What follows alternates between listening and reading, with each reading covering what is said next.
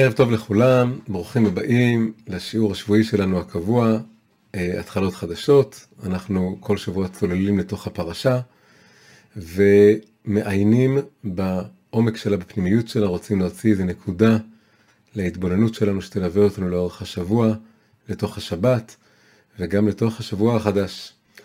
ואנחנו עכשיו בשעה טובה מגיעים לסיום של חומש שמות, אנחנו בשתי הפרשות האחרונות ויקל פקודי, שברוב השנים הפשוטות, כלומר הלא מעוברות, קוראים אותם ביחד, וכך גם השנה. והנושא שלנו היום הוא דבר שאנחנו נכנה אותו מודעות שבתית. מה זה לפתח סוג של מודעות, סוג של תודעה שאפשר לכנות אותה שבתית, ועוד יותר במיוחד, איך אפשר לקחת את התודעה הזאת, את סוג ההסתכלות הזאת על המציאות, סוג השהייה הזאת בתוך המציאות, ולהעביר אותה, להמשיך אותה מתוך השבת אל השבוע שאחריו. איך להמשיך את השבת, את האור של השבת לתוך השבוע. זו השאלה שאנחנו רוצים אה, לשאול. היה לנו הפסקה אחרי פורים, שבוע שעבר בעצם לא היה לנו שיעור. אז אנחנו אולי קצת נעשה גם איזה פיצוי קטן, נתייחס גם לראשון של הפרשה הקודמת, אבל זה הנושא שלנו. קודם כל אנחנו רוצים להתמקם בתוך הסיפור הכללי, מה קורה ב"ויקל פקודי", ומה, איך זה בתוך ההקשר הכללי. כן, אנחנו רוצים להתמקד בראשון, בעלייה הראשונה, כמו כל שבוע, אבל אנחנו רוצים להבין באופן כללי מה קורה בפרשה, ואיך זה משתלב בתוך הסיפור הכללי. אז ויקל פקודי, בעצם שתי הפרשות האלה חותמות רצף של חמש פרשות שעסוקות במשכן, בניית המשכן, כלי המשכן. זה התחיל בפרשות תרומה ותצווה שנתנו את כל ההוראות לכתחילה של בניית המשכן. משה רבנו עולה להר סיני ומתחיל, הקדוש ברוך הוא מלמד אותו איך לבנות משכן והוא נותן לו את כל ההוראות. שם זה רק תיאוריה, זה רק אידיאל, הוא רק מסביר לו איך הדברים צריכים להיות. בפרשת כי תישא, בהתחלה בהתחלה שלה עוד יש לנו את הסוף של ההוראות האלה, ואז עושים הפסקה, ומסופר כל הסיפור של חטא העגל, שבירת הלוחות, העלייה לתת הלוחות השניים, כל הסיפור הזה. בפרשות שלנו אנחנו חוזרים עוד פעם לנושא המשכן אחרי ההפסקה הזאת, והפעם מתוארת בניית המשכן בפועל. לא הוראות איך אמורים במישור הרצוי לבנות את המשכן, אלא תיאור במישור המצוי, במישור בפועל, איך התנהלה בפועל בניית המשכן. זה מה שקורה בפרשות האלה, ויקל פקודי, כאשר בסוף פרשת פקודי כבר בעצם ממש מקימים בפועל, מעמידים את המשכן, הם מתחילים בעצם את חנוכת המשכן, מושכים בשמן המשחה, ובכך בעצם מסתיים חומש שמות, כי באיזשהו מקום כל חום השמות מתחיל בשעבוד מצרים, ובהתחלה בעצם של יציאת מצרים, אבל כל המטרה של יציאת מצרים היא להביא אותנו למצב שיש לנו משכן לקדוש ברוך הוא. כל יציאת מצרים היא הכנה מובילה לקראת הדבר הזה. מתי בציר הזמנים מקימים, מעמידים את המשכן, בפרשה בפקודי, למרבה העניין זה בדיוק בתאריך שעוד רגע חל א' ניסן. באלף ניסן, שזה בעצם יום ראשון הקרוב, מוצאי שבת זה ראש חודש, יום ראשון זה א' ניסן, זה מתי שבנו את המשכן. כלומר, זה בעצם אומר שעוברת כמעט שנה בין יציאת מצרים לבין הקמת המשכן בפועל. אנחנו יוצאים ממצרים בי"ד ניסן, ועוברת כמעט שנה, שנה פחות שבועיים, ואז מעמידים את המשכן. למה אני אומר את זה? אני אומר את זה כי אפשר בצורה מאוד מאוד ברורה לראות שהשנה הזאת מתחלקת לשני חצאים, חורף, ו... אה, סליחה, קיץ ואז חורף, מתחיל בניסן, זה אביב וקיץ, זה חודשי הקיץ, ואז החצי השני הוא החצי החורפי של הסתיו והחורף.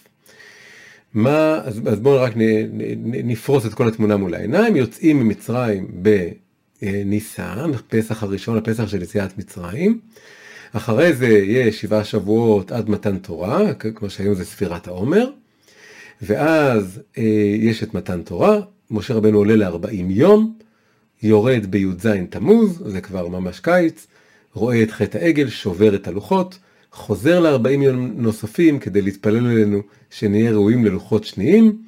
זה מסתיים בראש חודש אלול, בראש חודש אלול הוא עולה לעוד פעם 40 יום, פעם שלישית, לקבל את הלוחות השניים ויורד איתם ביום הכיפורים. יום הכיפורים זה מתן לוחות השניים.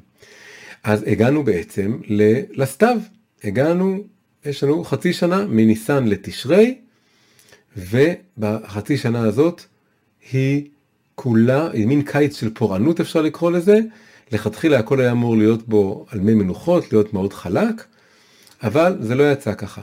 מה שכן, כל הפרשות שתיארתי מקודם, שרק יש את התיאור איך אמור להיות המשכן, וכל ההוראות שמשה רבנו מקבל, זה קורה בזמן הזה. משה רבנו יושב למעלה על ההר, והוא עוד לא יודע שהולך להיות עגל, והכל נראה מאוד אידיאלי, ושם הוא חולם חלומות על משכן. איך הוא בדיוק אמור להיות ואיך הוא אמור להיראות, הכל במישור אידיאלי רצוי כזה שם למעלה. וזה מאוד מתאים לקיץ, למה זה מתאים לקיץ? קיץ זה נקרא זמן של, קודם כל זה זמן של הרבה אור, בקיץ יש יותר אור מחושך, הימים יותר ארוכים, זה נקרא זמן של אור ישר. כל חודשי הקיץ החל מניסן, חודש של ניסים, חודש הקדוש ברוך הוא נכנס לתוך המציאות, מוציא אותנו, כל הרגלים נמצאים לאורך הקיץ. כל החודשים האלה הם חודשים של אור ישר, אור שיורד מלמעלה למטה, אור של צדיקים. משה רבנו הוא צדיק, המשכן כפי שהוא קיים במישור התיאורטי, איך שהוא אמור להיות כפי שהוא היה לנו פרשות תרומה ותצווה, זה עולם של צדיקים, אור של צדיקים, לכן זה חודשי הקיץ. אבל אז אנחנו ביום הכיפורים מקבלים את הלוחות השניים, אנחנו הופכים כאן להיות בעלי תשובה, חטאנו בחטא העגל, אנחנו הופכים להיות בעלי תשובה ונכנסים לחודשי החורף, לחצי השני של השנה הארוכה הזאת. החצי הזה הוא חצי חורפי, חשוך, אה, ימים קצרים יותר, יותר חושך, ואנחנו כבר לא במקום של בעלי תשובה, אנחנו יודעים שחטאנו. מה קורה בחצי שנה החורפית הזאת? בונים את המשכן בפועל.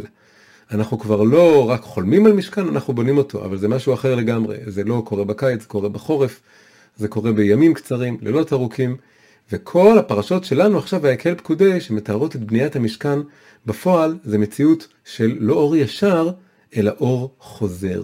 חודשי החורף זה אור חוזר. בעצם השנה היא כמו יממה, הקיץ זה כמו היום, החורף זה כמו הלילה, ומתי עושים תשובה? עושים תשובה בלילה כמו תיקון חצות, בתוך החושך, מתוך החושך של המציאות, מתוך השבר והקושי של המציאות, אנחנו מתחילים לעשות תשובה, ו, אמ, אה, ואז בונים את המשכן בפועל. כלומר, בהתחלה, הפרשות שתיארו את ההוראות לבניית המשכן, זה משהו מלמעלה למטה, ככה זה נראה אור ישר.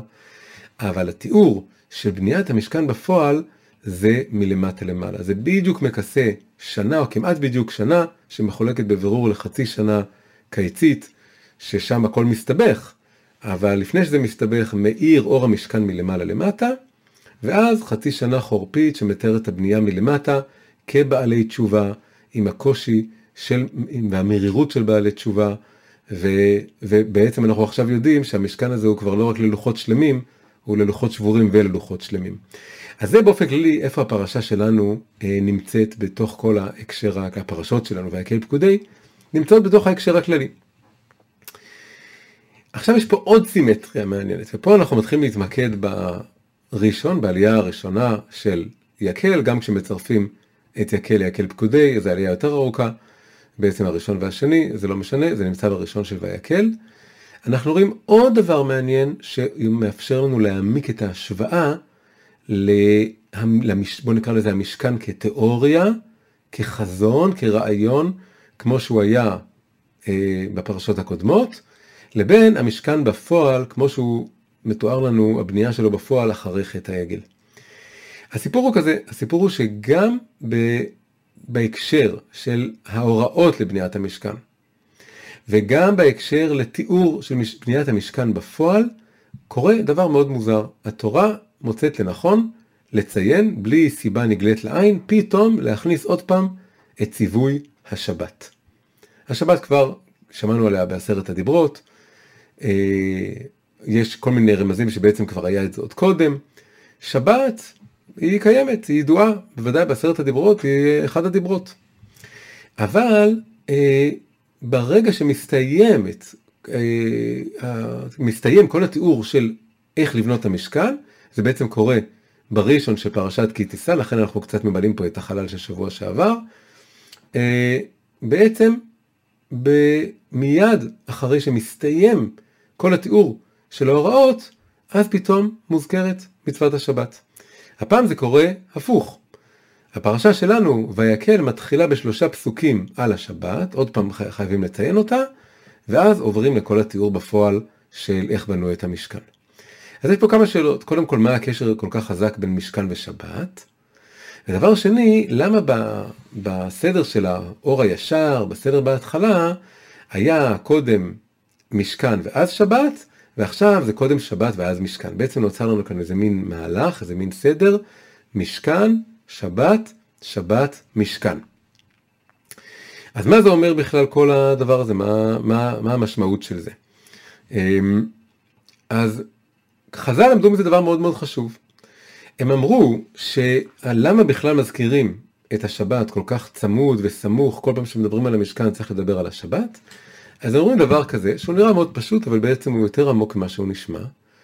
הם אומרים שהיינו יכולים לחשוב שבגלל שהמשכן הוא כל כך חשוב, והוא התכלית של יציאת מצרים, וכל העניין זה לבנות משכן, והוא כזה תיאור מפורט, וכל הכסף והזהב והנחושת, וכל החומרים, וכל הבדים, הכל מעורב בדבר הזה, אולי מלאכת בניית המשכן דוחה את השבת. כלומר, אפשר לבנות את המשכן ולעשות את כל העניינים של ההכנות, כן? הרי זה לוקח בעצם הרבה זמן, זה לוקח כל החורף. אולי את כל הדבר הזה אפשר לעבוד על זה גם בשבתות. ו... והתשובה היא שלא, זה לא נכון. מלאכת המשכן לא דוחה את השבת. השבת הוא יותר קדוש. עבודת המשכן, שזה עבודת הקורבנות, בפועל, אחרי שהמשכן קיים, זה באמת דוחה את השבת, גם בבית המקדש. תמידים כסדרם, כל הקורבנות שיש ביום חול וגם מה שמוסף, נוסף ביום שבת, זה כולל אה, גם דברים שהם אסורים בשבת, אבל בתוך המקדש הם מותרים, כי זה נקרא עבודת המשכן. אבל מלאכת המשכן, שזה כל הבנייה, כל המסביב, זה אסור. ולא רק שזה אסור, אלא בעצם מהסמיכות הזאת גם לומדים מה זה בכלל מלאכה בשבת. זה ממש הפרשה שלנו ויקל, לא תעשה לך כל מלאכה. איך אני יודע בכלל מה זה מלאכה? מלאכה זה כל מה שהיה, אה, אה, כל, המש, כל המלאכות שעסקו בהם בשביל לבנות את המשכן. אז, אז בעצם, מה זה אומר על המחשבה הזאת שהייתה, שאם, אה, שהיינו יכולים לחשוב שמלאכת המשכן דוחה את השבת, זה בעצם מציאות שאין בה שבת בכלל. כל המלאכות שאסורות בשבת היו מותרות לפי הציור הזה. היינו עושים בדיוק את כל אותם דברים, כל הל"ט מלאכות, זה לא הייתה שבת בכלל. אז מה זה אומר הציור הזה בכלל? מה זה אומר הרעיון? הרעיון הזה אומר שאפשר לדמיין סוג של מלאכה, סוג של עשייה שהיא הייתה, היה אותה בבניית המשכן, שהיא איכשהו מתנהלת בצורה כל כך קדושה וכל כך מתוקנת וכל כך במודעות לקדוש ברוך הוא, שהיא לא, לא מרגישה כמו חילול שבת. לכן היה הווה אמינא, היה מחשבה שהיה אפשר לבנות את המשכן בשבת. אז זה לא נכון, דוחים את זה. אבל עצם המחשבה היא דבר חזק ל- ל- ל- להציב אותו. אפשר לדמיין סוג של עשיית מלאכה, כל המלאכות, שמניעתן היא-היא השבת, אפשר לדמיין מצב שעושים אותם וזה לא חילול שבת. כלומר, באיזשהו מקום עושים אותם וזה עדיין שבתי. אז זה הדבר שאנחנו רוצים לנסות ל- ל- לפענח אותו כאן. אז אפשר בעצם לנסות להגדיר ככה. כשאנחנו שואלים מה זה הסדר הזה, משכן, שבת, שבת, משכן, אז צריך לומר שהמשכן מסמל את ימי החול, החיים בימי החול, המלאכות של ימי החול, כל העשייה, כל העשייה שלנו, שישה ימים בשבוע, אבל במיטבם, ימי החול במיטבם. כשאני עושה אותם בצורה כל כך מתוקנת, שאיכשהו זה מרגיש שהכל, כל השבת, כל השבוע שבת, כן, אנחנו כידוע הרי אומרים כל בוקר, בימות השבוע אנחנו אומרים היום יום ראשון בשבת, היום יום שני בשבת, היום יום שלישי בשבת. שבת זה גם מילה נרדפת לשבוע, השבוע כולו נקרא שבת. אז אנחנו רוצים שכל השבוע יהיה שבת. אז זה אומר שאם אני מצליח לעשות את המלאכות האלה, כל המלאכות של החרישה והזריעה והקצירה והכתיבה והמחיקה וכל התולדות שלהם, יש איזושהי דרך לעשות את כל המלאכות האלה לחיות את חיי החולין בצורה כזאת שהיא היא מזוככת והיא מתוקנת. ובכלל אפשר להגיד יותר מזה, כל העניין של משכן זה, זה מה שצריך לעשות בימי החול. בימי החול אני הולך לעבוד, אני הולך לעשות את כל מה שאני צריך לעשות, אבל בעומק הכוונה שצריכה להיות, אני פה בונה משכן לקדוש ברוך הוא. אז בעצם הסדר שלנו משכן, שבת, שבת, משכן, בעצם הופך להיות חול, קודש, קודש, חול, או חול, שבת, שבת, חול. משכן, העניין של המשכן, המהות של המשכן, זה אה, ה, הימי החול במיטבם, בצורה הכי הכי אה, מתוקנת שלהם. אז יוצא שהחצי הראשון שהיה לנו בפר... בתחילת פרשה הקודמת כי תישא, משכן, שבת, זה יותר מתאר את הכניסה לשבת. יותר כמו המעבר מהשבוע אל השבת שאחרי השבוע הזה. ולעומת זאת, מה שיש לנו בפרשה הזאת, שיש לנו קודם כל את השבת ואז את המשכן, זה יותר קשור דווקא למוצאי שבת. כלומר, לצאת מהשבת אל תוך השבוע. אז זה גם מאוד מתחבר יפה עם העניין הזה של הקיץ והחורף. אמרנו שבחצי הראשון היה הקיצי יותר, הקיצי זה אומר יותר אור, ויותר תנועה של צדיקים, ויותר תנועה של מלמעלה למטה. זה מאוד הרגשה של כניסת שבת. כניסת שבת, אנחנו אופטימיים, השבוע מאחורינו, אנחנו עוזבים את השבוע, עוזבים את החולין, עוזבים את הארציות, ונכנסים לתוך השבת. ואז אנחנו גם יותר מזה, אנחנו מדליקים את הנרות שבת עוד באור יום, יש הרגשה של אור. עוברים, כולנו נעים אל הקודש, אל השבת, זו תנועה מאוד פשוטה, מאוד יפה, זו תנועה של צדיק, הוא הולך אל האור, והוא ככה, הכל, הוא מדליק את הנרות שבת כשיש אור, הכל בהרגשה של אור, ואז הוא נכנס לתוך השבת. ולכן, המהלך הזה של מה שאמרנו, משכן שבת, היה דווקא פרשות הקודמות כנגד הזמן החורפי הזה, הקיצי. לעומת זאת, צאת שבת, זה קורה בחושך, הבדלה כבר עושים בחושך. ואנחנו מתרחקים מהשבת, מתרחקים מהקודש, אנחנו מתחילים להיכנס לעובי הקורה של הימים החדשים, של ימי המעשה, ו, ואנחנו לא יודעים איך הם יהיו ומה הם יהיו, והאתגר כאן הופך להיות יותר מסובך, לכן זה יותר מתאים לחורף, יותר מתאים לבעלי תשובה, איך אנחנו לוקחים את האור של השבת ומצליחים להזרים אותו, להכניס אותו לתוך השבוע. אני אספר לכם משהו קטן אישי, שכשאני התחלתי לחזור בתשובה, אז בשלוש שנים הראשונות של החזרה בתשובה שלי, כשהייתי ממש באורות, מה שנקרא, מלגלות את השבת, ולגלות את היהדות, ולגלות את כל, ה, כל העולם הזה, אז כל מוצאי שבת היה לי משבר נורא ואיום. ממש הרגשתי שאני, העולם מחשיך בצורה נוראית. הרגשתי כל שבת שזה ממש מין גאולה כזאת, שיש אוכל מוכן, והכל רק מדברים דיבורים יפים, ולא, ואין טלפונים, ולא חושבים על כל הדברים האלה. והרגשה שמין גאולה שרק הלוואי זה כאילו יימשך כזו, לפחות המתיקות והיופי הזה יימשכו. ואז מוצאי שבת, פתאום בעצם זה שיורד החושך. וחוזרים, פתאום אנשים יוצאים לעבוד, מי שעובד בדברים כאלה, ופתאום כל מיני דברים שלא רואים אותם, כמו חשבונות טלפון, חשמל, וכל מיני דברים פתאום חוזרים להיות מונחים על השולחן, או... כל הדברים האלה, היה לי נפילה נוראית של מצב רוח, והרגשתי את כל הבדידות של העולם. הייתי חושב על כל הומלס וכל אדם חולה וכל אדם בודד, ממש צער העולם חוויתי אותו. הדבר היחידי שהחזיק אותי בכל הזמן הזה היה לקרוא את ה... יש את המזמור שאומרים ב, ב, במוצאי שבת, שאומרים אה, לא תירא מפחד לילה מחצי יעוף יומם, כן? יפול מצדך אלף ורבבה ממיניך, יש מזמור, הרגשתי שזה מזמור ששומר עליי. ומתי זה התמתק?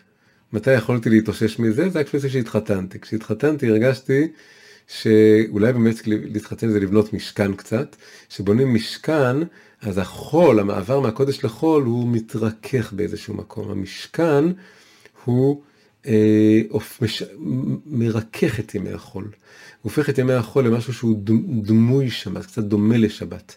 כן, המשכן והשבת הם בעצם דברים מאוד מאוד דומים ומאוד מאוד קשורים. אז uh, העניין שלהם הוא אותו עניין, זה לבנות איזשהו מין כיס או אי של אור, של גאולה, של קדושה, של חיבור, של זיכרון בתוך המציאות. אז אז יכולתי, גם הייתי חושב על כל הבודדים וכל החולים וכל היתומים וכל ההומלסים, אבל היה לי איזה מין תקווה כזאת שאם אפשר להקים אה, חורבה אחת מחורבות ירושלים, אז אולי אפשר להקים עוד. ובכל מקרה, החוויה הזאת פה של מוצאי שבת, זה החוויה של ה... של הפרשה שלנו. אז אנחנו רוצים להבין את הסוד בכלל של המעבר מחול לקודש, כלומר כניסה לתוך שבת ויציאה משבת אל החול, וגם ספציפית את הרגע הזה של מוצאי שבת דווקא. את הרגע של המעבר משבת אל ימי החול, ואיך להזרים את האור הזה לתוך ימי החול, שזה מה שקורה בפרשה שלנו. ויש גם רמז נורא מעניין, אם מסתכלים על הפסוק השני של הפרשה, כתוב, הפסוק הראשון זה ויקהל כל עדת בני ישראל, לצוות אליהם, מה לצוות? ששת ימים תעשה מלאכה, וביום השביעי יהיה לכם קודש, שבת שבתון להשם. ואם לוקחים את הביטוי המרכזי כאן בעצם, וביום השביעי יהיה לכם קודש, שזה מה שרומז לשבת, רואים דבר פלא, שזה ראשי תיבות ויקהל. וביום השביעי יהיה לכם קודש. ראשי תיבות ויקהל. אז למרות שהנושא של הפרשה זה לא השבת, הנושא של הפרשה זה בניית המשכן. אבל העובדה שהשם של הפרשה, שמתמצת את כל עניין הפרשה, רמוז דווקא בתיאור של השבת, אומר, תדעו לכם, המפתח לכל העניין הזה של בניית המשכן בפועל, הוא נמצא בשבת. אתם, אם אתם רוצים להגיע אל המשכן נכון, לנוע נכון לכל התנועה הזאת של ימות החול, של איך להפוך את השבוע שלך לשבוע של בניית משכן, אתה חייב להתחבר לנושא הזה של השבת. כל הפרשה ויקל מקופלת במילים וביום השביעי יהיה לכם קודש. אז זה ככה רמז יפה לתוך הדבר הזה. עכשיו, אה, נראה רגע משהו מאוד יפה שאומר הקדושת לוי. הקדושת לוי מסתכל על הפתיחה של הפרשה, אמרנו שלושה פסוקים הראשונים עוסקים בשבת, מפסוק רביעי והלאה מתחילים להתעסק במשכן. הקדושת לוי מסב את תשומת ליבנו לדבר מאוד מפתיע. בפסוק הראשון של הפרשה, שמדבר על השבת, כתוב ויקל משה את כל הדת בני ישראל, ויאמר עליהם אלה הדברים אשר ציווה השם לעשות אותם. הלשון כאן היא של עשייה. מה צריך לעשות? את השבת. עוברים לפסוק הרביעי שמתחיל את הנושא העיקרי של הפרשה, נושא של בניית המשכן, והפעם כתוב משהו אחר, עוד פעם כתוב ויאמר משה אל כל עדת בני ישראל, זה חוזר, לאמור, זה הדבר אשר ציווה השם לאמור. הפעם לא אשר ציווה השם לעשות, אלא אשר ציווה השם לאמור. אומר הקדושת לוי, זה נורא נורא מפתיע. על השבת כתוב לשון אשר ציווה השם לעשות, ועל המשכן אשר ציווה השם לאמור, הרי זה בדיוק הפוך, שבת זה יום שכולו תורה ותפילה. מה זה תורה ותפילה? זה הכל דיבורים, דיבורים של תורה, דיבורים של תפילה, זה יום רוחני, זה יום שלא עושים כלום, שובתים ממעשה. רק רוצים להיות בדיבורים, במילים, לשבח את השם וללמוד תורה, הכל הבל פה של דיבור שיוצא לנו מהפה. אז למה דווקא לשבת אנחנו אומרים אה, אשר ציווה השם לעשות אותם? לעומת זאת המשכן זה בדיוק הפוך, המשכן עובדים בשקט, לא מדברים, רק עושים, עובדים, יש המון המון עבודה. לבנות קרשים ואדנים ויריעות ו- ובדים וחוטים ומעשה חושב, המון המון דברים. כל הדבר הזה זה יום של עשייה, דווקא על זה כתוב אשר ציווה השם לאמור. יש פה איזה מין השקה ומפגש וחלחול של שתי הבחינות האלה של השבת והמשכן אחד לתוך השני. והוא אומר, הוא אומר, נכון, זה באמת לא מה שהיית חושב. דווקא בשבת, יום מנוחה, שבו לא עושים כלום, אלא הכל דיבורים קדושים, בלשון הרבי לוי יצחק ברדיצ'ב, מתקנים את עולם העשייה. בשבת, ביום המנוחה, מתקנים את עולם העשייה. ובמשכן, כשעובדים על המשכן, בימות החול, מתקנים את עולם הדיבור. יש משהו שהשבת תלויה בימי החול, השבת שהיא יום של מנוחה ודיבור, עולם הדיבור. מה בונה את עולם הדיבור? איך שאני מתנהג בימות החול, לפני ואחרי השבת. ומה מאפשר לימות החול להיות ימים של עשייה מתוקנת? המנוחה שלי בשבת, ששם, שאני לא עושה כלום, אבל באיזשהו אופן שאנחנו צריכים להבין מהו, אני מתקן את עולם העשייה. אז יש פה ממש רצף אינסופי, שהשבת נבנית מימות החול, וימות החול נבנים מתוך השבת, ואת זה אנחנו רוצים להבין. עכשיו, מכיוון שיש לנו פה חלוקה בשתי הפרשות האלה, של אה, משכן, שבת, שבת, משכן, קודם כל ימי החול, כניסה לתוך שבת, ואז עוד פעם שבת, ויציאה אל ימות החול, אנחנו רוצים עכשיו להבין את התנועות האלה בהקשר הזה, באיזה אופן ה... יש לנו את, הח... את הימי החול, ימי השבוע שלפני השבת, שתי בחינות בשבת, כי הרי זה משכן שבת, שבת משכן, ועוד פעם ימי החול. ואנחנו רוצים עכשיו לעבור את הרצף הזה, שזה בעצם שבוע שבת ושבוע חדש, ולהרגיש איך המעשה מתקן את ה... את ה ימי החול מתקנים לי את הדיבור של שבת, ואיך הדיבור של שבת בונה לי את העשייה של ימי החול. ואז נתמקד בחצי השני, שזה המעבר משבת אל תוך, ה, אל תוך השבוע. אז אפשר לחשוב על זה ככה. כשאני חי את החיים שלי בשבוע, עושה את כל מה שאני עושה, ועובד, ומטלפן, וכותב, וכותב מיילים, ומה שאני לא עושה, אני כבר מכין את הדיבורים של שבת. מה הכוונה בזה? שני דברים. דבר אחד, הרבה משפחות יושבות בשבת, ומה עושים? משפחות, חברים, מסכמים את השבוע. מה הדברים המשמעותיים שקרו השבוע? אם אני חי את השבוע שעוד לפני שבת, אבל אני כבר חושב איזה מין סיפורים אני רוצה שיהיה לי לספר למשפחה ולחברים שלי בשבת, אני מתחיל כבר עכשיו לבשל ולהתכונן ולתכנן את השבת שלי. והשבוע עולה, השבוע מתעלה בזכות השבת שעוד תהיה. אני אומר, אני הולך עוד, עוד כמה ימים בשבת, לשבת ולסכם את השבוע, איך אני רוצה לסכם אותו? מה אני רוצה שיהיה לי לספר עליו? מה אני רוצה שיהיה להגיד בו? ואני גם לא רוצה להתבייש בשבוע הזה, אני הפוך, אני רוצה להתגאות ולהיות שמח בו, אני רוצה להיות שבע רצון, אני רוצה לספר על זה, ואני רוצה שהסיפור יהיה משמעותי, זה פותח עין אחרת. אז כבר שיש לי במשכן, כלומר ימות החול שלפני השבת, אני כבר מתחיל לתקן את עולם הדיבור במובן הזה. עוד מובן עוד יותר פשוט, הרי בשבת אני רוצה לדבר דברי תורה. מתי אני אכין את הדברי תורה האלה? מתי אני אתכונן אליהם? זה חייב להיות בימות השבוע. אני חייב לפנות זמן בשבוע ללמוד תורה. אם אני רק אדחה את זה לשבת, השבת תיכנס, בית כנסת, סעודה, לא יהיה לי שום דבר מה להגיד. אז הדיבור מתחיל בימות העשייה. לכן, הפסוק אומר, דווקא כשהוא מצווה על המשכן, הוא אומר לשון אמירה. כי ימי העבודה על המשכן מתחילים לבנות את האמירות, את הדיבורים של, ה, של השבת. אחרי זה אני מגיע לשבת הראשונה. יש לנו עוד פעם משכן, שבת, שבת, משכן. אז יש לנו שתי בחינות בשבת. הבחינה הראשונה אפשר להגיד היא יותר קשורה לליל שבת. ליל שבת זה החלק בשבת שהוא סמוך לימים שהיו. והבחינה השנייה של השבת היא יום שבת, שהיא כבר משיקה לימים החדשים שהולכים להיות. איך מסבירים בקבלה את שתי הבחינות האלה של השבת? זה גם שתי זמנים בתוך השבת, אז זה גם שתי בחינות.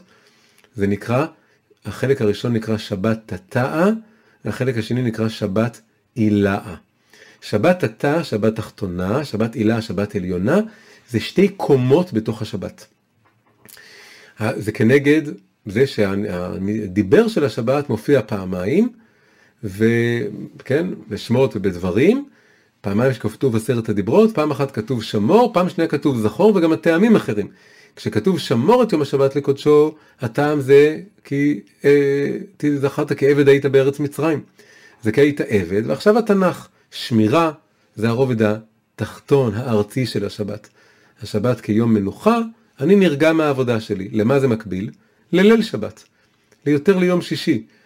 אני עכשיו נותן לעשייה שהייתה, ליוותה אותי לאורך השבוע האחרון, לשקוע, לרדת לתוכי. אני יכול עכשיו להחזיר אותה אל השורש שלה, אל המהות שלה. מה בעצם עשיתי כל השבוע? בשביל מה עשיתי את זה?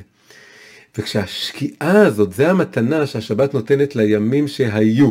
במובן הזה השבת מתקנת את העשייה, לא שתהיה, אלא שהייתה. אנחנו עכשיו בליל שבת, יום שישי עדיין, שישי בלילה מה שנקרא, שזה ליל שבת, זה השבת התחתונה, השבת של השמור. היא לוקחת ואוספת ומשמרת ו... ונותנת משמעות גבוהה יותר לכל המעשים שהיו. בשביל מה טרחתי ויזעתי? עכשיו אני יכול להסתכל עליהם אחורה, להתבונן בהם, להבין אותם, להרגיש אותם. הם הגיעו אל המקום שלהם, אל מקום של אי עשייה, שמשם אני יכול ל... ל... להבין, ל... ל... למה אני עושה בכלל את הדברים האלה? אני עושה אותם בשביל שאני אוכל לחזור לעצמי, אל, אל, אל הנשמה שלי, אל השבת, אל התורה, אל השם, אל המשפחה.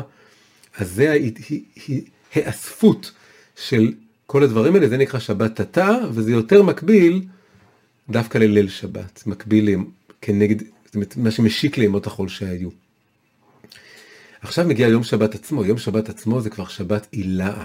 שבת עילה זה הבחינה הגבוהה יותר, זה לא שמור, זה זכור. זכור זה כבר תודעתי יותר, זה לא בפועל, וזכור זה גם, לא בגלל שהייתי עבד בארץ מצרים, אלא זה זכר למעשה בראשית, הקדוש ברוך הוא ברא את העולם שישה ימים, ונח בשבת, זה בחינה אחרת לגמרי של שבת, הרבה יותר גבוהה. זה בחינה שאומרת שאני עכשיו צריך, בזכות השבת אני יכול להסתכל על העולם ולהיזכר שהוא נברא. שהוא לא סתם ישנו והוא לא סתם מתגלגל. כשאני עסוק בלעשות, לעשות, בתוך השבוע, לעשות את העולם, לבנות את העולם, לשנות את העולם, אני שוכח, אני מרגיש לפעמים שאני קצת היוצר שלו. אני קצת העושה שלו, אני, אנחנו. ובשבת שאני מרפה מהעשייה, אז אני מתחבר לאיזה מקום שאני לא עושה כלום. מי עושה את הכל? הקדוש ברוך הוא עושה את הכל. הוא ברא את העולם, הוא בורא את העולם. בכל שבוע מחדש הוא בורא אותו, בכל רגע מחדש הוא בורא אותו. שבת עילה זה הזכירה והחיבור לזה שאני בכלל לא עושה כאן כלום. פה אני מתחיל לתקן את העשייה שתהיה. אני רוצה עכשיו לגשת בזכות החיבור למקום שאני לא עושה, רק השם עושה, הוא ברא את העולם. זה התודעה שהולכת לתקן את העשייה שתהיה, זה כבר נקרא שבת עילה, כמו שאמרתי, שבת עליונה, שבת של זכירה, קשורה למעשה בראשית. כולם מכירים את האמירה הזאת, שאם עם ישראל ישמור שתי שבתות, אז נוכל להיגאל. ואומרים, אה, איך נצליח לשכנע את עם ישראל לשמור שתי שבתות, גם שבת אחת זה כזה קשה. איך, איך כל עם ישראל ישמור פעם אחת שתי שבתות רצוף? אבל לפי החסידות מסבירים את זה שזה לא חייב להיות שתי שבתות, זה יכול להיות שבת אחת. כל עוד בשבת הזאת מאוד מודעים לכך שיש לה בחינה שנקראת שבת תתה, ובחינה שנקראת שבת עילה. אחד, החלק הראשון יותר, יותר שייך דווקא לליל שבת, השני יותר ליום שבת, וזה שתי בחינות בתוך השבת הזאת, אז כבר הבעיה התקטנה בחצי, אפשר, רק צריך לשכנע את כל המשמור שבת אחת, רק לשים לב שיש לה שתי בחינות, שתי, שתי, שני היבטים. אז, אז אה, בכל אופן, השבת שלפני המשכן, כן, היה לנו משכן, ימות, ימי המעשה הראשונים, שאנחנו כבר מכינים בהם דיבורים לשבת. אחרי זה היה את השבת שקולטת ואוספת את המעשים של השבוע שהיה. בזוג הזה, שזה מה שהיה בפרשת כי תישא, בצמד הזה של אה, משכן שבת, זה הכל, המרכז כובד הוא בעצם בימות החול שהיו, ואני רק רוצה לנוח מהם. אבל בצמד החדש של הפרשה שלנו, ויקל, של שבת ואז משכן, המרכז הכובד הוא בשבת, לא איך אני לוקח את ימות החול והשבת היא מנוחה מהם, אלא איך אני לוקח את השבת, שבת עילה, הבחינה הגבוהה, ומזרים אותה לתוך המשכן, לתוך המעשה, לתוך השבוע הבא. כאן זה אומר שה... ה... למה השבוע הבא הוא גם כן תיקון עולם הדיבור, כן? באיזשהו אופן הוא, הוא מתקן את השבת, כי הוא לוקח את הדיבורים והתורות והתפילות והרוח והאור של השבת, ובעצם זה שהוא מנכיח אותם בתוך החול, אז הוא כבר מעלה אותם. בשביל זה באה כל השבת. השבת באה כדי שנכניס אותה לתוך, ה, לתוך ימות החול. יוצא כאן רק דבר מאוד יפה שצריך לשים לב אליו. כולם מכירים את הביטוי ירידה צורך עלייה. הנשמה יורדת לעולם כדי שכשהיא תעלה למעלה היא תעלה למדרגה יותר גבוהה ממה שהיא הייתה. כמו שאני זורק כדור על הרצפה ואז הוא עולה יותר גבוה ממה שהוא היה. אבל יש גם ביטוי שנקרא עלייה צורך ירידה. שבת זה עלייה צורך ירידה. ימות החול הם מציאות ארצית יותר. בשבת אני עולה לשבת, מעלי שבת, הערב שבת, נקרא מעלי שבת בארמית. אני עולה ונכנס לתוך השבת, על מנת בסוף לרדת חזרה אל המציאות. עלייה, צורך ירידה. עכשיו, אם בירידה צורך עלייה אני עולה למקום יותר גבוה, מה זה אומר על עלייה צורך ירידה? האם חלילה הכוונה היא שאני עולה בשביל לרדת נמוך יותר? מה פתאום? הכוונה היא שאני עולה כדי לרדת, אבל למקום גבוה יותר במישור של החולין ממה שהייתי בו קודם. כן? כלומר, צריך לצייר את זה נכון. כשאני מדבר על ירידת צורך עלייה, אז אני מדבר על שאני מתחיל במפלס מסוים, יורד, ואז עולה למפלס יותר גבוה. בעליית צורך ירידה, אני מתחיל באיזה מקום, עולה ויורד, אבל לא לאותו מקום נמוך שהייתי בו קודם, אלא למקום יותר גבוה. כלומר, אני חוזר לימות החול, זה ירידה. נגמר השבת, אני חוזר לימות החול. אבל הרעיון הוא שהשבוע הבא יהיה יותר גבוה מהשבוע הזה, בזכות השבת. הוא לא יהיה שבתי, בשבת אני עולה למדרגה של קודש, מתחבר למשהו מאוד גבוה, אור מאוד גבוה. אי אפשר, ברור שמוצאי שבת תהיה ירידה, אבל אם אני מצליח להזרים נכון את האור של השבת תוך השבוע החדש, אז השבוע החדש יהיה גבוה יותר מהשבוע הקודם. זה עליית צורך ירידה, שהיא עדיין בסוף יוצאת, היא יוצרת איזה שדרוג קטן. צריך לחשוב שכל הזמן היהודי, הוא בנוי כל פעם מזה שאנחנו הולכים באיזה מישור, ואז עולים מאוד גבוה לשבת ויורדים חזרה, אבל לא יורדים לאותו מקום שהייתי בו מקודם, אלא למקום קצת יותר גבוה. ועכשיו כל השבוע החדש הוא מדרגה יותר גבוהה. ואז מגיעה שבת חדשה, עוד פעם אני עולה למעלה, חוזר למטה, אבל למקום יותר גבוה ממה שהייתי בו ביום שישי. וככה משבוע לשבוע החול עצמו מתעלה. אבל גדול לחשוב על זה על כל החיים, אז צריך לחשוב רק על, על המבנה שלנו. משכן שבת שבת משכן, היה שבוע, הגיעה השבת, נחתי, קלטתי, אספתי, נתתי למעשים לשקוע, התעצמתי עם השבת הגבוהה יותר העליונה, שבה אני מרגיש שהעולם כולו נעשה בזכות הקדוש ברוך הוא, עכשיו אני רוצה לקחת את כל הדבר הזה לתוך ימות החול. ועכשיו סוף סוף אנחנו מגיעים ללב ולעיקר.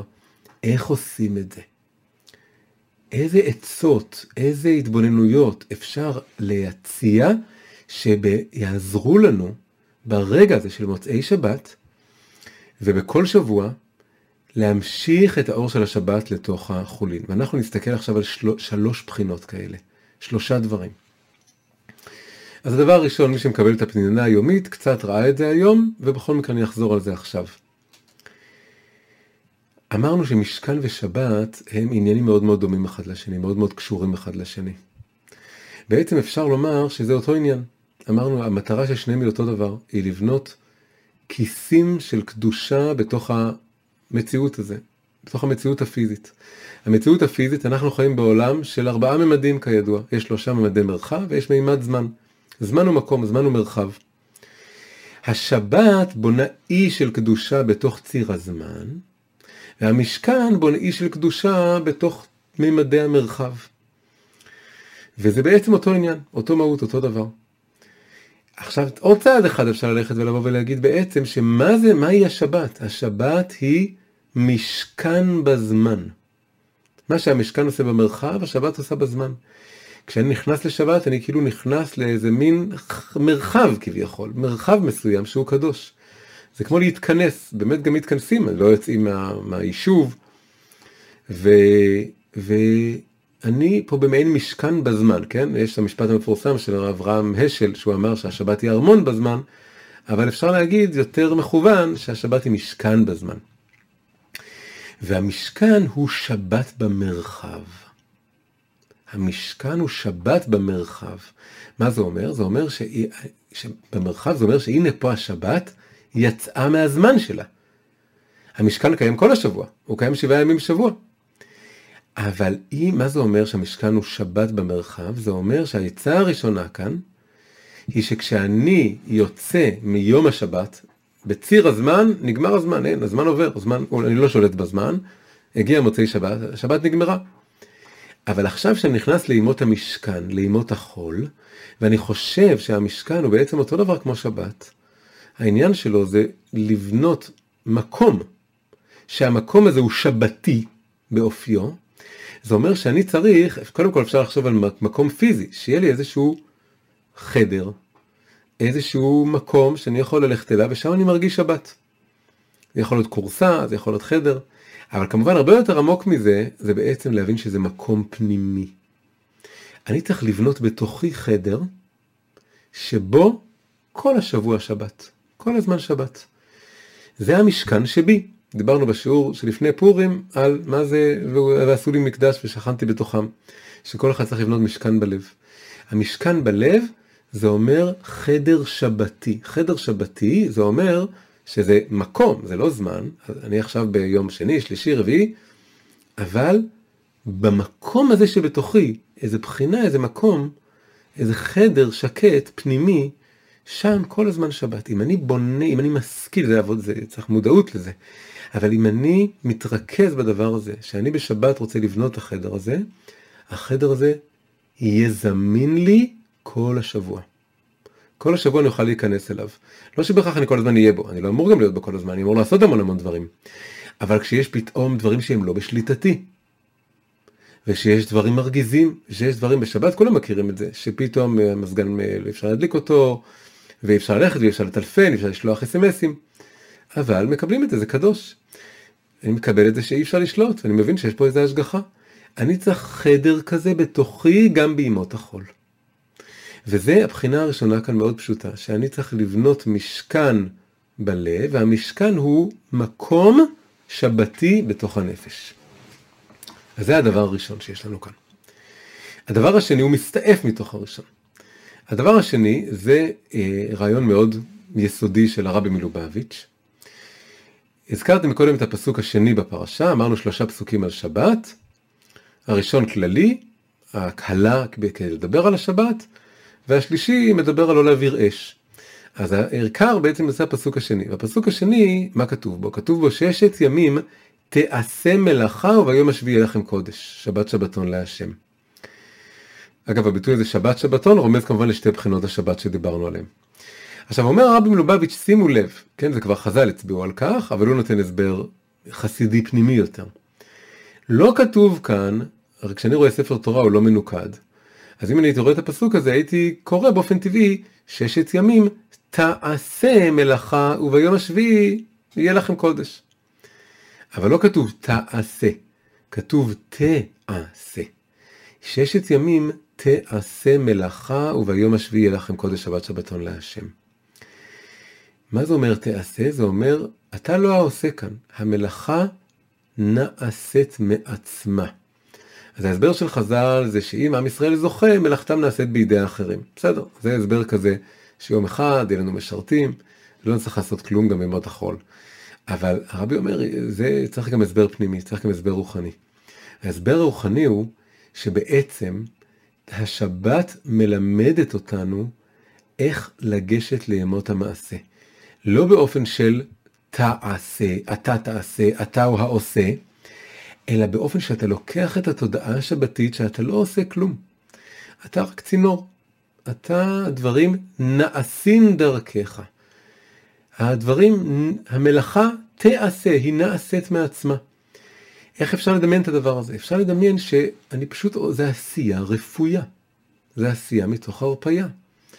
אני עושה, אבל אני לא מרגיש את כל מרכז הכובד אצלי.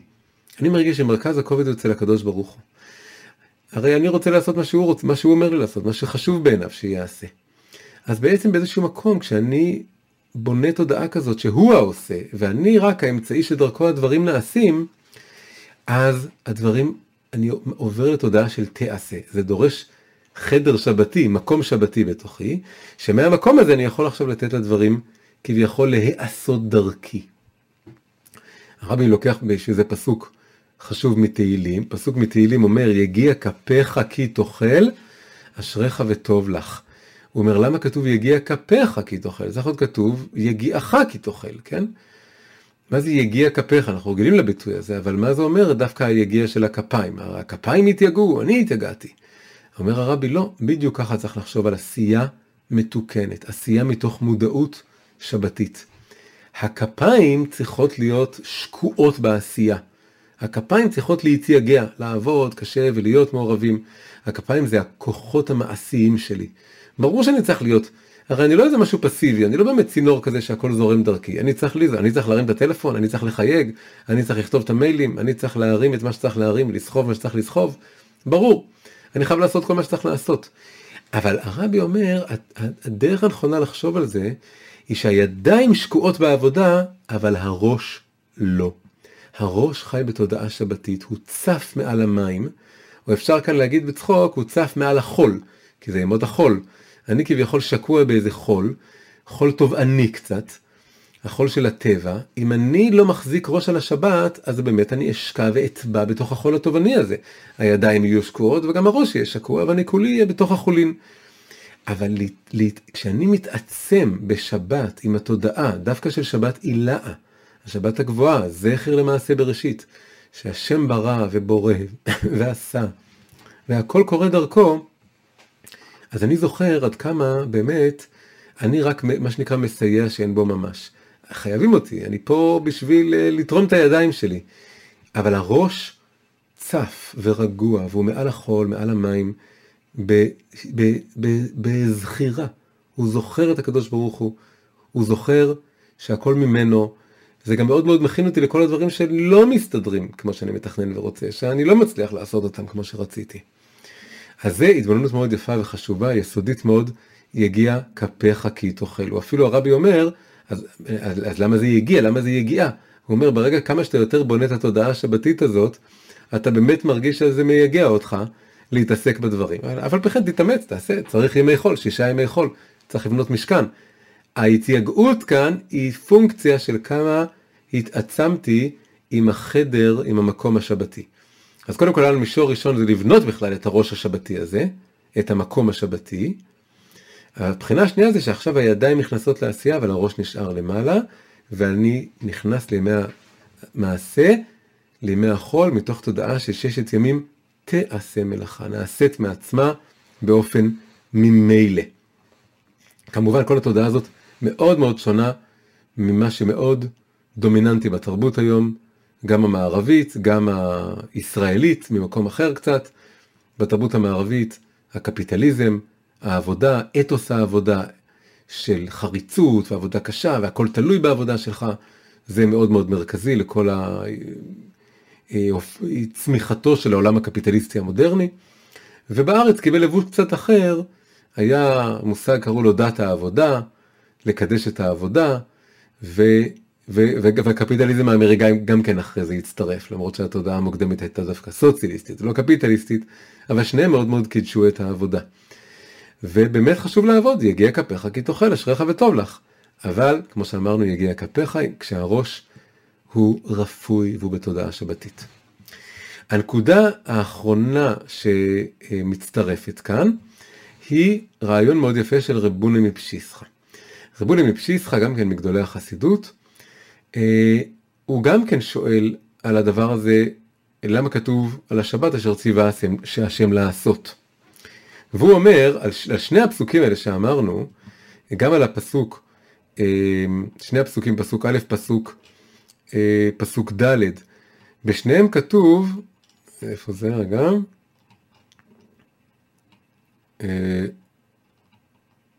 כן, הנה זה.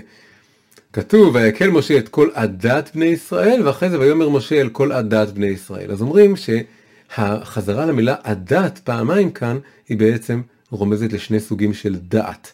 יש דעת של שבת, ויש דעת של ימות החול. אז רב פוני מפשיסחה שואל, אז מה זה הדעת של השבת שבונה את ימי החול? כל דעת זה לשון חיבור, הדעת של המשכן זה איך לבנות את השבת, הדעת של השבת זה איך לבנות את המשכן. ואז הוא מוסיף לנו עוד אלמנט. היה לנו את העניין של ליצור מקום שבתי, לבנות את הראש, אחרי זה לעצור את ההבחנה הזו בין הראש שצף והידיים ששקועות. עכשיו הוא מוסיף עוד נקודה מאוד יפה ועמוקה, אולי הכי עמוקה.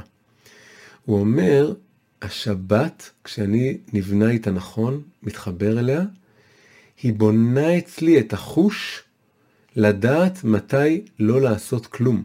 זה לא כמו יגיע כפיך כי תאכל. יש רגעים באמצע השבוע שהתיקון והדבר הנכון הוא לא לעשות דבר, שב ואל תעשה. יש רגעים שאתה מבין שאתה לא תשפיע לטובה, אתה תקלקל. ולמרות שזה מעשה טוב, אתה צריך להימנע מלעשות אותו.